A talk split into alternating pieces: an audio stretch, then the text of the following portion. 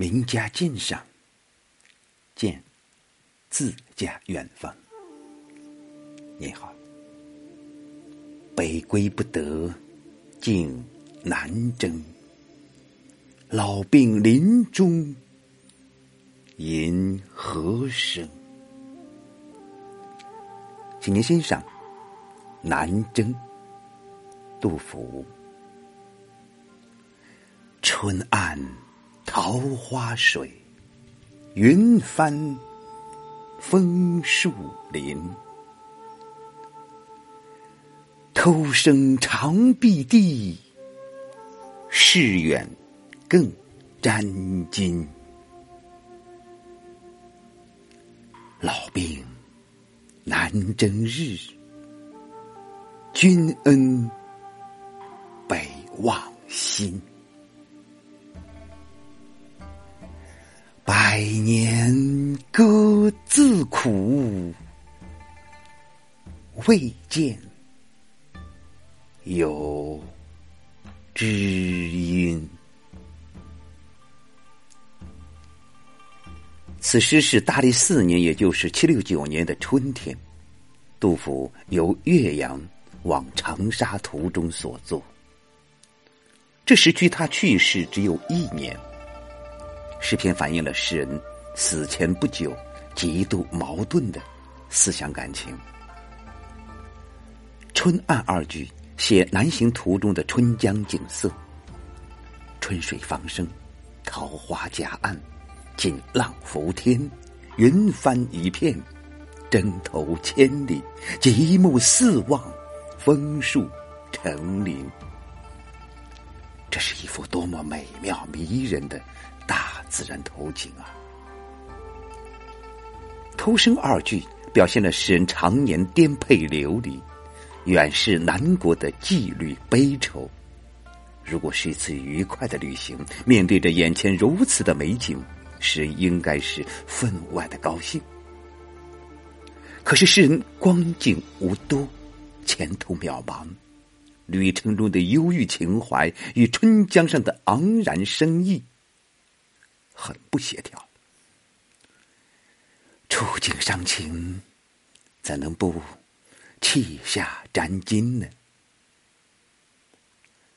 老病二句道出了自己思想上的矛盾。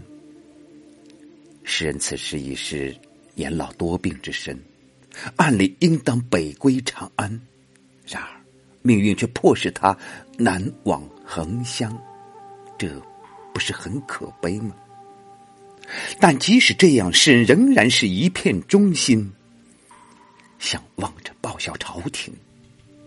君恩，当指的是经演武表荐蒙受检校工部员外郎一事。这里诗人运用流水对，短短十个字凝聚着丰富的内容。南征日，北望心，这六个字。通过工对，把诗人矛盾心情加以鲜明对照，给人很深的印象。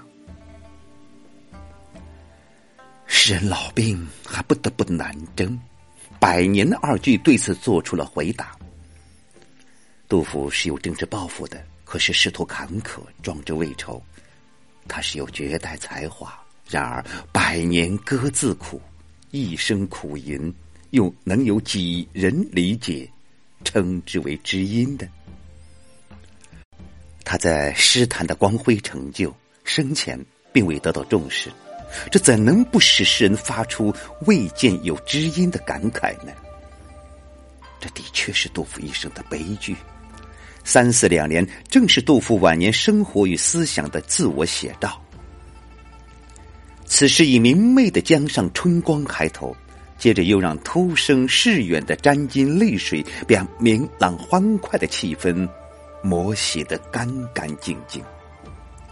诗人正于此不协调处展现自己内心深处的苦恼。整首诗悲凉凄楚，反映了诗人衰病时愁苦悲哀、无以自遣的心境，读之令人怆然而涕下。南征，杜甫。春岸桃花水，云帆枫树林。偷生长碧地，事远更沾巾。老兵南征日，君恩北望心。百年歌自苦，未见有。知音，谢谢收听，再会。